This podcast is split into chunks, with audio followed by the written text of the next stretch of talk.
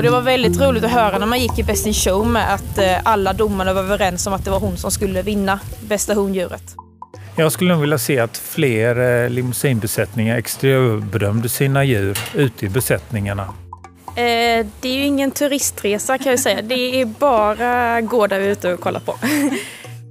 Hej och välkommen till Kopodden. Den här gången får du följa med till Halland, Eldsberga söder om Halmstad där Alslövs gård finns. På gården finns det mellan 80 och 90 dikor av rasen limousin och den drivs av Karin och Karl Nilsson. Det är en avelsbesättning som säljer ungefär 12 avelstjurar varje år och cirka 10 kvigor. Paret har fyra barn, Erik, Ellen, Jonna och så Julia som är äldst och som också är husdjurstekniker hos oss på Växa. Julia hjälper till på gården, seminerar och gör även avelsplan och strategi tillsammans med pappa Karl.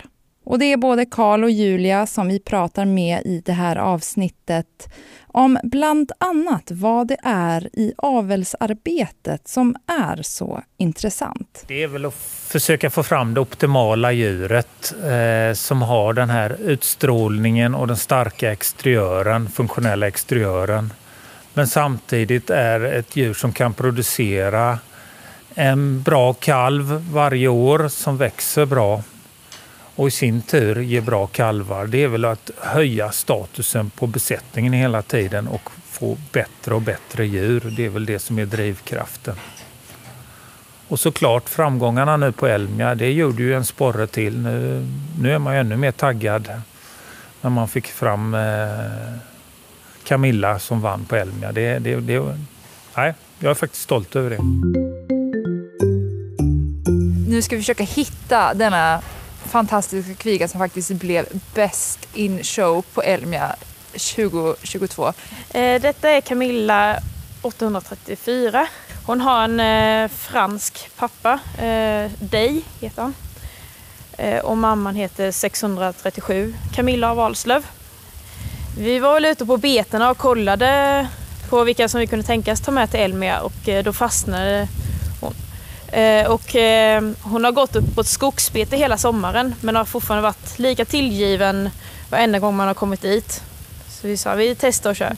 Och hon har varit cool, lugn under hela processen. Eh, och även under Elmia. Hon var ju det första djuret som fick gå in på Elmia med utan några andra djur och hon skötte det galant. Och det var väldigt roligt att höra när man gick i Best in Show med att alla domarna var överens om att det var hon som skulle vinna bästa hondjuret.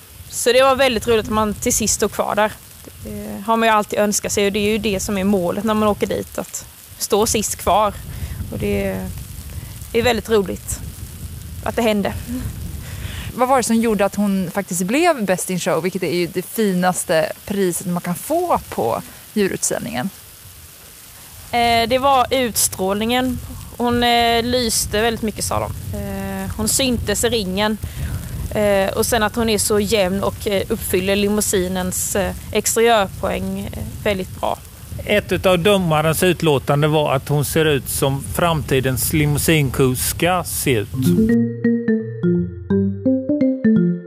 Efter Elmia, när det gick så himla bra, och ni blev ju också uppmärksammade i bland annat tidningen eh, Nötkött, att så här, märkte ni av att alltså så här, fick, att folk fick upp ögonen för er eller att ni fick lite mer uppmärksamhet, att andra fler hörde av sig och var intresserade av era djur? Det blev väl, eh, det var någon som hade varit intresserad av kviger innan som kom till beslut direkt efter Elmia. Och visst har det kommit några nya köpare i år här på vårvintern som vill köpa tjur här. Eh, så de känner väl igen oss, ja. Mm. Ja, många ville ju köpa kvigan, men det sa jag, hon var ju inte till salu efter denna presentationen hon gjorde. Det var ju inte ens tänkt att vi skulle till Elmia förrän sista anmälningsdagen i år. Eh, men vi tog väl fram en...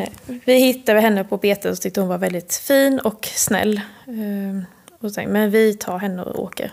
Sen har vi gillat eh, hennes far, eller vi har gillat de avkommorna och de har blivit väldigt bra kor. Så vi tänkte vi får testa. Men det, det är inget vi avlar efter. Men eh, Mila och Elmia har vi varit med på eh, ja, sedan eh, 90-talet. Så det är ju en, lite, börjar bli en liten tradition för oss. Men det är ju en väldigt bra marknadsföringsplats. Man träffar mycket nya kontakter och andra uppfödare och det är väldigt trevligt. Man träffar ett glatt gäng som ställer ut och folk som är intresserade av att titta på djuren och det är roligt. Det är ju folk som kommer till oss när vi är, framförallt på Elmia, då är det mycket folk ifrån norra Sverige där det är lite mer eh, färre avelsbesättningar som kommer att ta kontakt med oss på utställningen och frågar om djuren och frågar om rasen. Ehm, så då får man ju berätta om limousinedjuren och vad som är fördelar och lite nackdelar. Det blev alltså en riktigt lyckad utställning för familjen Nilsson på Elmia där Camilla blev best in show. Planen för henne nu är att semineras med Exvik-doser för att få fram riktigt fina kvigor. Även om familjen har ställt ut sina limousiner länge med framgång, så när det kommer till avelsmålen är det inte vinst på utställning som är det viktigaste. En kalv per ko och år. Eh, och det ska vara en lätt kalvning. Eh, pollade djur vill vi ha här i besättningen. Eh, och även det är Limousinföreningens avelsmål också. Men vi ska bibehålla bra slaktegenskaper och styckningsegenskaper som är en bra egenskap som limousin har och som de nedärver även i korsningsavlen. Så vi har ju fortfarande lite honade tjurar vi seminerar med. För att fortfarande ha kvar köttet på djuren. Ja, de ska ju ha en bred och rak rygg. Eh, välställda ben. Med lagom bra vinklar i koter och haser. För att ha en funktionell rörelsemönster. Både som en ko som ska hålla länge och sen är det ju även tjurarna att de ska vara bra betäckningstjurar. Sen så ska de ju vara muskelfyllda. Men inte för breda i buggpartiet för att eh, vi vill ju bibehålla de lätta kalvningarna på rasen. Gärna ett litet huvud med på dem. Mm. Vi brukar väl sälja ungefär 12 eh, avelstjurar om året. Mm, men det är framförallt, eh, det kommer alltid någon ny eh, köpare varje år. Men vi bibehåller de som har handlat tjur av oss innan de kom, återkommer. Och det är ju en liten sporre i avelsarbetet att vi ska hitta nya härstamningar så att en uppfödare eller en köpare som har varit och handlat tjurar innan ska kunna komma hit igen och köpa en tjur med ny härstamning. Så vi, det är ju därför att vi lägger ner mycket jobb på att köpa in nya avelstjurar och då köper vi helst ifrån prövningsstationen, prövade tjurar. Och även då semintjurar, både svenska från Viking Genetic men även ifrån Frankrike tar vi in en hel del semintjurar ifrån. Eh, och vi köper även in eh, hondjur ifrån andra avelsuppfödare för att ha lite eh, nya kolinjer i besättningen. Så vi kan alternera runt med en ny semintjur och en nyinköpt kolinje för att gynna våra gamla trogna köpare. Gården har flera egna avelstjurar men seminerar också ungefär 50 procent av djuren. De köper doser både från Viking Genetics men också en hel del från Frankrike, limousinens hemland. I och med att de köper doser från Frankrike så gör de också med jämna mellanrum en studieresa till Frankrike för att prata limousin och titta på limousiner. Så vi är några uppfödare som åker ner där var tredje, fjärde år och tittar på djur för att välja ut eh, vilka semintjurar som passar oss i Sverige. Eh, och föreningen, jag är väl med i avelsrådet i limousinföreningen så vi åker ju ner för att plocka in tjurar till, till föreningen och deras medlemmar. Julia, du brukar också åka med på de här resorna. hur brukar en sån resa vara? Eh, det är ju ingen turistresa kan jag säga. Det är bara gårdar vi är ute och kollar på. eh, men vi åker på så många gårdar som möjligt. Eh, och då har vi ju hjälp ifrån en person där nere som hjälper att hitta olika gårdar som han kan tycka eh, ska vara intressanta för oss. Men det är väldigt mycket djur och väldigt mycket prat om härstamningar och eh, hur olika kombinationer blir bra och hur de inte blir så bra och lite så. Eh, det är en väldigt rolig resa och intensiv men väldigt mycket djur får man se. Vi brukar alltid ställa önskemål på vad vi vill se för djur innan vi åker ner så att vi kan göra en, en roadtrip där nere och åka runt och se på olika gårdar. Och då, då har eh, Pierre Roy, som vår kontakt heter, tagit fram ett antal gårdar som eh, vi åker och besöker. Vi börjar ju seminera nu i februari för att få kalvningar runt jul. Eh, och det håller vi på med fram till maj. Och lite där mittemellan april-maj så släpper vi avelstjuren med för att inte få så stort steg mellan semineringen och avelstjuren. Men eh, vi försöker och ska få hoppas att vi ska hålla till 50 procent seminerade hondjur i år. Avelstjurarna är pollade, de vi använder allesammans här. Men vi köper ju en hel del doser från Frankrike och där blir den en hel, ja, de flesta där är honade då, men de använder vi på de pollade korna här i besättningen för att förhoppningsvis få en pollad kalv med ny härstamning och med limousinens eh, ursprungsmodell då, med en bra slappkropp. För när ni tittar på, på tjurarna, och både, vi tänker både på de ni köper in och sen de ni köper doser av, att vad är det någon, för någonting ni tittar på och vad, är det som, vad prioriterar ni? Vi tittar ju väldigt mycket på avelsvärdena, så de ligger bra till och passar till eh, bra från den förra tjuren. Att vi kompletterar upp vad den förra tjuren hade för svagheter. Eh, sen kollar vi alltid på ett hållbart, eller hållbar tjur så att det blir hållbara djur efteråt. Eh, lätta kalvningar, eh, men ett bra slakt och styckningsutbyte med. För att fortfarande behålla det. Tjuren ska ha positiva avelsindex. Både, gärna både på mix, pix och fix och avelsindexet. Mix står ju för modersindex, pix för produktionsindex och fix för födelseindex. Som sammanvägs i ett avelsindex. Så det tittar vi mycket på.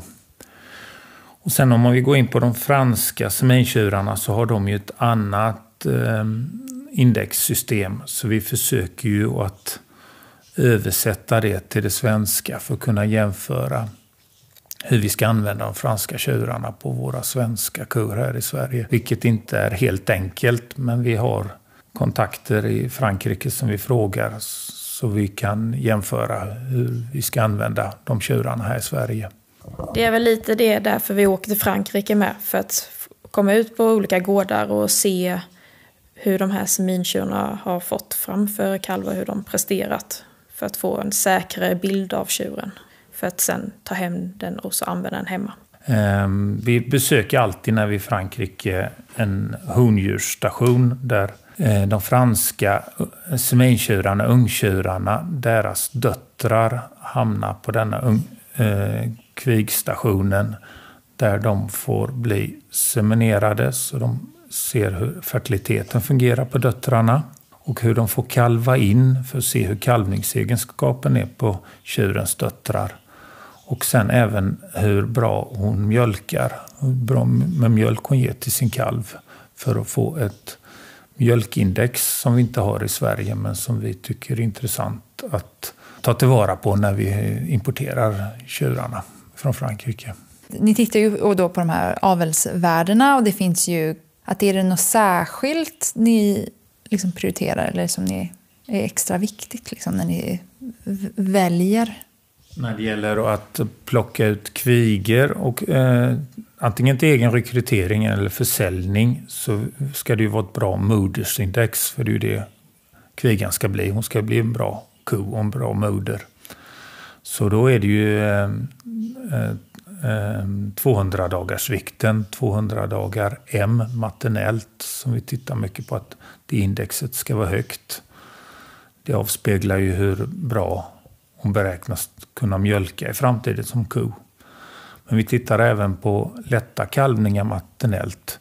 Hur bra eh, den här kvigan beräknas kunna kalva i framtiden, alltså lätta kalvningar. Eh, så de två egenskaperna tittar vi mycket på när vi plockar ut kvigor som ska bli modedjur. Antingen till försäljning eller för egen rekrytering. För ni säljer ju då 10-12 stycken avelstjurar varje år. Vad gör en riktigt bra avelstjur och vad, vad, tittar ni på för att få? Vi tittar ju på exteriören eh, så att de eh, står bra på sina ben och klövar. Eh, och de, de ska ju vara muskelfyllda, ha en köttfull rygg och ha ett bra rörelsemönster för de ska ju klara av att betäcka eh, kor i sin vuxna ålder. Men sen brukar vi alltid fråga köparen vad specifikt han eller hon är ute efter. Är det en kvigtjur, då väljer vi ut tjurar med höga födelseindex. För då vet vi att det, det ger lättare kalvningar. Är det en köpare som vill eh, använda tjuren på kur men tänker plocka fram kviger så är det ju modersindexet även där vi tittar på och visar de tjurarna för den kunden. Är det en eh, köpare som vill eh, ta fram slaktdjur så är det ju produktionsindexet, pixen, som är det avgörande. Men nu är, har vi ju en framtid framför oss att nu kommer vi in i ett nordiskt avelsvärderingssystem, NAV. Som några år så har vi inte kvar de här indexen som jag sa just nu, utan nu kommer det något nytt. Och det är något som jag och Julia håller på att lära oss. Ehm, det är precis sjösatt och kommer att introduceras här nu. Eh, det kommer redovisas på auktionstjurarna som säljs på Gunnar här under våren. Och det hålls kurser digitalt för rasföreningarna hur vi ska använda dessa indexen och hur vi ska lära oss dem. Så det är, det är nytt för oss. I sitt avelsarbete använder gården flera verktyg. Avelsvärden är såklart en väldigt viktig del. Besättningen är med i kapavel med flera vägningar av alla djur. Födelsevikten, 200 dagarsvikten och ettårsvikten. Karl tycker också att Min gård är ett riktigt bra verktyg som ger en bra översikt. Där får de en helhetsbild när de tittar på varje individ de ser till exempel om det har varit avvikelser vid klövverkning och hur exteriörbedömningen ser ut. För exteriörbedömning av djuren tycker Karl är viktigt. När vi exteriörbedömer våra djur som vi gör var tredje år, då tar vi in eh, ja, Karin Karlsson som jobbar på Växa. Som kommer hit och exteriörbedömer våra kor. Och då gör vi det, vi väljer ut alla kor vi tar inte första kalvarna. Vi, tyck, vi brukar göra detta i maj månad när alla kor har kalvat och innan de går ut på bete. Eh, men då brukar vi inte eh, välja första kalvarna. Vi tycker de har, eh, behöver ha ett år till på sig innan de exteriörbedöms. Men andra kalvare, tredje, fjärde, och femte, sjätte kalvare. Där exteriörbedömer vi dem var tredje år. För att ha en tredje person som tittar på våra djur, bedömer dem och vi får kanske lite nya ögon på vilka djur som faktiskt är väldigt bra och några andra som vi kanske skulle gallra bort. Då går hon ju igenom varje djur individu individuellt och bedömer dem på 19 exteriöra punkter. Och när hon har gjort det och eh, man får sammanställningen efteråt så kan man ju se att hur snittar våra kor?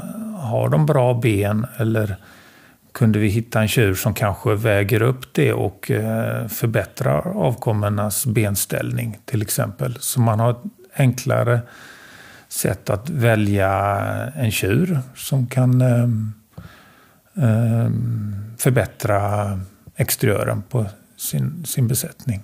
Tredje part har ju aldrig några favoriter i en besättning. Det kanske vi kanske skaffar oss under eh, när vi jobbar med dem. Eh, hon ser ju dem med, med neutrala ögon och det tycker vi är värdefullt. Samtidigt väldigt lärorikt när man går med och eh, kan ha, eh, hon berättar vad hon ser. Man, man får en annan syn på sina kor när Karin har varit här.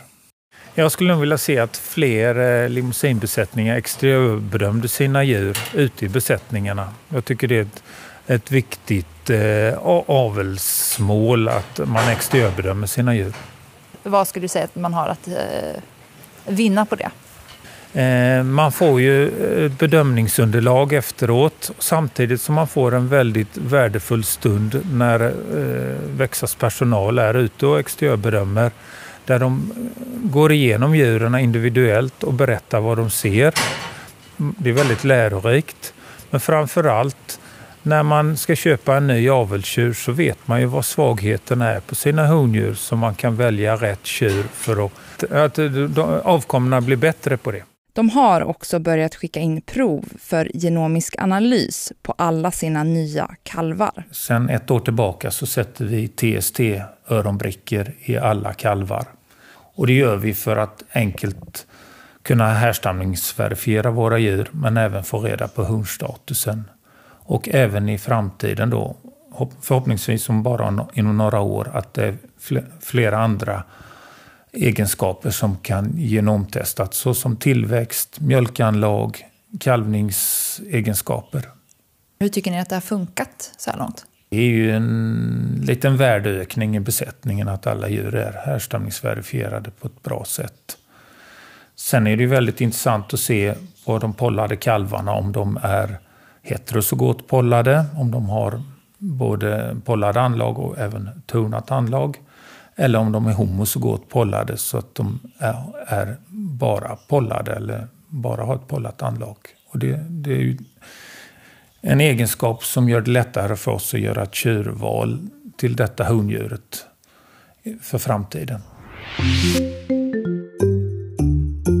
En viktig del i ett avelsarbete är ju också att se till att gården har en bra fruktsamhet. Något som är lika viktigt i en köttbesättning som i en mjölkbesättning. Ett strukturerat fruktsamhetsarbete gör att inga djur glöms bort och en del i detta kan vara vår fruktsamhetsservice med regelbundna besök. Anneli Karlsson är fruktsamhetsrådgivare i Vänersborg och berättar hur ett sådant besök kan se ut. Du kommer också höra från djurhälsoveterinär Mariet Duringhoff, också från Vänersborg, som ofta samarbetar med Anneli kring just fruktsamhet på en gård. Inför ett eh, fruktsamhetsbesök så tar jag med mig min seminlapp och där har jag aktuella siffror på vilka djur det är som eh, ska undersökas under mitt besök och vilka djur som inte har visat brunst och eh, där står också även hur, hur många dagar det är sedan kalvning. Då. Så då har man ju ett mått att utgå ifrån där. När jag kommer till gården så börjar jag att eh, kolla hur det var med de djuren från förra besöket som inte har visat brunst. Har de visat brunst eller ska vi känna på dem igen till exempel? Sen så dräktesundersöker jag med ultraljud de djuren vi ska ta och eh, även de nya djuren här nu som vi vill känna på som inte har visat. Eh, efter vi har gjort detta så brukar vi sätta oss ner och, och gå igenom resultatet och eh, göra en månadsredovisning och där kan vi följa, följa hur det går för gården. Har vi satt mål för olika saker? Så kan vi följa upp det nu med siffror och även hur många som var dräktiga vid detta besöket, hur många som har cystor, hur många som var inaktiva. Och har vi någon mer kommentar så kan vi spara det till inför nästa besök. En del i ett sånt här eh, liksom eh, fruktsamhetsbesök är ju att eh, titta på kor som inte har eh, brunstat. Och om de inte har brunstat, vad, kan vi säga någonting om vad det kan bero på? Då kan hon vara dräktig. Andra orsaken är bristande energi. Det kommer påverka eh, kons hormonbalans, att hon inte, eller kroppen inte orkar visa brunst, eh, för låg eh, östrogen till exempel. Eh, eller någon annan hormonstörning, att, eh, att hon kan få en cysta. Och då bromsar det hennes cykeln. Och det är någonting som, eh, som Anneli eh, kan upptäcka på månadsbesökarna. Så eh, medan hon går igenom um, ej påbörjade kor till exempel um, kan hon upptäcka dem i tid uh, så att de inte hamnar över 150 dagar och inte har, någon har kollat på dem ens. För då är man jättesent ute och då är det svårare att åtgärda det.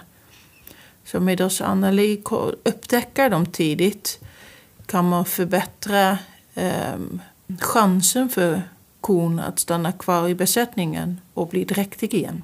För hjälp med brunstpassning finns det ju fina hjälpmedel som aktivitetsmätare. Vi på Växa säljer ju Växa Control. Och Anneli säger att det går att få bra resultat utan aktivitetsmätare, men då gäller det att vara noggrann. Men det krävs ett, eh, ett bra djuröga och att man har kontinuerliga brunstrundor. Och eh, då får man nog gå några gånger per dag. Morgon och kväll kanske inte är helt tillräckligt. Ehm, många djur börjar brunsta på natten och då är vi som regel kanske inte i lagorn. Ja, eh. även eh, en högproducerande ko har kortare brunster så då är det lättare att missa. Och sen finns det ju andra sätt också. Det finns nu när det används mycket mjölkrobotar så finns det progesteronmätning eh, i dem och det finns Herd Navigator så det finns alternativ. Eh, men jag tror att eh, det är bra att kombinera tekniken med vårt djuröga och titta på djuren. När man går en brunstrunda så är det bra att ta det lugnt och titta på djuren. Kan man se djur som ligger ner? Har de en, någon flytning eller sådär? Eller eh, finns det djur i lagorn som rider på varandra till exempel? Står de för upphopp? Um, det är också viktiga saker att se. Men det jag har eh, med mig sen när jag jobbar som djurskötare är att eh, bara gå en brunstrunda och fokusera på det. Att eh, lämna den här skitskrapan en stund och bara gå och titta på djur. För det, då får man en, en, en bättre blick, tror jag, när man gör en sak. Ja, och planera sina brunstrunder effektivt då. Ha 100% fokus på brunstrunder och lägga dem på rätt tid. Inte innan utfodring eller så när det är lugnt i stallet och beter sig själv också lugnt.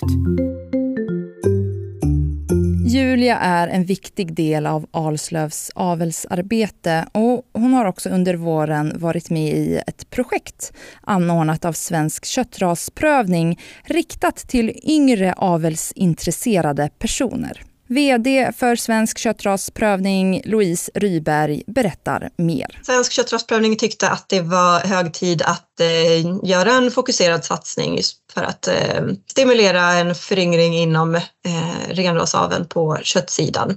Och eh, vi gör den här satsningen tillsammans med NAB Eh, Eh, och eh, vi sökte och fick beviljat eh, medel från branschpengen. Nu som hela lantbruksbranschen står inför att vi behöver stimulera föryngringen och, och jobba för den, liksom på renrasavelssidan. Tanken med den här satsningen var att dels bidra till inspiration och kunskap men även då visa vilka eh, ska säga, nyckelorganisationer som kan vara bra att ha kontakt med för att kunna bedriva ett, ett framgångsrikt avelsarbete. Och vad är det ni har gjort under projektet? Då? Det har varit studiebesök eh, på tre olika eh, etablerade avelsbesättningar. Dels för att liksom, eh, bidra till inspiration och även mer kunskap hur man i praktiken kan lägga upp sin avelsstrategi och så vidare. Och sen har vi gått in på en föreläsningsdel. Har vi satt ihop ett program med eh, säga, Sveriges främsta expertis inom eh, området. Eh, och vi har väl hunnit beta av ganska många områden. Eh, vi har pratat om utfodring när fokus är att föda upp hållbara avelsdjur. Hur man tolkar och använder olika avelsvärden och index Eh, Eh, hur man exteriörbedömer och eh, exteriörens betydelse för eh, hållbarhet och hållbara djur. Eh, och andra verktyg som, som finns att tillgå i sitt, sitt avelsarbete. Och det är väldigt roligt när det arrangeras något sånt här, för det är inte ofta det händer. Så jag nappade och ville jättegärna vara med. Sen är jag med där med för att, som min roll som husdjurstekniker med, för att se vad man ska rekommendera ute på köttgårdar. Och om det är någon som vill starta upp så är det väldigt bra att ha de här verktygen. För vi har gått igenom väldigt mycket med regler, stambokföringar, hur och hur funkar i en köttbesättning eh, inom avel. Eh, och framförallt har vi gått igenom, igår hade vi eh, om prövningen och satt in en tjurkalv på prövningen. Eh, det är ju bara roligt så många tjurar som möjligt kom in på prövningen. Eh, det har gett väldigt mycket. Eh, man har fått mycket klarhet i det hela. Vi har ju gått igenom mycket avel och det har ju varit det främsta fokuset med. Och allt vad som händer i en avelsbesättning under hela året. Hur man ska tänka som avelsuppfödare. Som till exempel, man ska inte satsa på en för stor kalv och inte en för liten kalv utan en lagom bra kalv. Den ska klara av och att den ska klara alla stamboks, eh, stamboksvikterna inom rasen. Tänker du att du skulle vilja ta över här eller vill du ha en egen gård eller vad tänker du om din tänker du om framtiden? Eh, framtiden är väl att ta över här. Eh, I dagsläget så är inte mina syskon så intresserade av själva djuren. Eh, men det vet man inte. Jag är äldst av mina syskon. Det får vi se i framtiden. Sen eh, har ju min pappa sagt mig att han ska hålla på tills han är 70 så det är ju rätt många år kvar tills det är dags att ta över helt och hållet. Men eh, man är ju med lite nu och ta vissa beslut för att vara med och växa in i rollen som lantbrukare. Som du säkert förstått är avelsintresset på gården stort och Karl är även med i avelsrådet i Limousinföreningen. Jag tycker det är roligt med avel. Eh, sen tycker jag faktiskt det är roligt att vara med och prata med medlemmarna, ge dem råd, fråga vad de behöver hjälp med. Sen är man ju med och plockar ut kalvarna som sätts in på prövningsstationen. Inte bara mina e-, egna kalvar utan även andra medlemmars kalvar. Eh, och då är man ju ett bollplank till, eh, till de medlemmarna. Eh, vilken kalv de ska välja. Och det tycker jag är väldigt inspirerande och roligt arbete. Eh, sen får man ju vara med som nu när det nya NAV-avelssystemet introduceras i Sverige och eh, vara med och ta del av det i eh, tidigt skede. Lära sig det eh, eh, lära ut det till övriga medlemmar i föreningen och det, det är väldigt inspirerande. Om vi tittar så här lite i stort, vad, vad tänker du att föreningen ska jobba för framöver? Våra genetiska trender inom limousin hänger inte riktigt med övriga raser. Vi får nog lära oss att byta djur med varandra och använda de djuren mer inom avlen som har höga avelsindex för att, och att höja de genetiska trenderna. Ja, om vi tittar på våra tjurar vi har på prövningen idag så ligger väl den bästa tjuren på ett avelsindex på plus 15 medan andra raser har eh, tjurar som ligger på plus 35. Så vi har en bit kvar. Och det bästa sättet är ju att eh, använda de djuren vi har med starka avelsindex och att de får vara med i lite olika besättningar och få så många avkommor som möjligt i olika besättningar för att dels höja sin avelsindex och höja säkerheten på avelsindexen. Det är ett sätt att höja den genetiska trenden. Hur tänker du att ni skulle kunna nå dit? Nummer ett, att man ska vara med som avelsuppfödare och köpa tjurar på auktionen, på prövningsaktionen ta tillvara på de bästa tjurarna där. Men även att föreningen kan arrangera eh, aktioner, elitkvigsaktioner, så att vi har möjlighet att byta hondjur med varandra och få in lite nytt avelsmaterial i varandras besättningar. Karl tycker alltså att alla borde, precis som de, köpa sina avelstjurar från individprövningen och tjurauktionen på Gunnarp. Mer om individprövningen och hur det går till hör du i avsnittet från Vita fall. Alslövs gård sätter varje år in en till två tjurkalvar på prövningen. Och förra året köpte faktiskt Viking Genetics in en av deras tjurar under auktionen. En son till VB Odd. Som heter Sire P. och där så omtyckt, eller han används så mycket eh, eh, i dagsläget, eh, framförallt till mjölkkor. Så de behövde ha en eh, ersättare ifall det skulle hända Odd någonting. Så då valde Viking Genetic att köpa en son efter Odd i våras på auktionen nere på Gunnarp. Och det var våran tjur som blev uttagen till semin. Så han har blivit, börjat att tappa doser på här nu under hösten och nu säljs doserna ut i besättningarna här i, i Sverige. Det är klart att man är stolt att få sälja en semintjur. Det, det har väl varit ett mål att man ska få göra det någon gång. Säger Carl Nilsson. Vi hörde ju också från dottern Julia Nilsson. Och det var allt från Alslövs gård och för Kopodden för den här gången. Alla avsnitt hittar du där poddar finns och på kopodden.se. Där hittar du också hur du kommer i kontakt med oss. Tack för att du lyssnade. Vi hörs.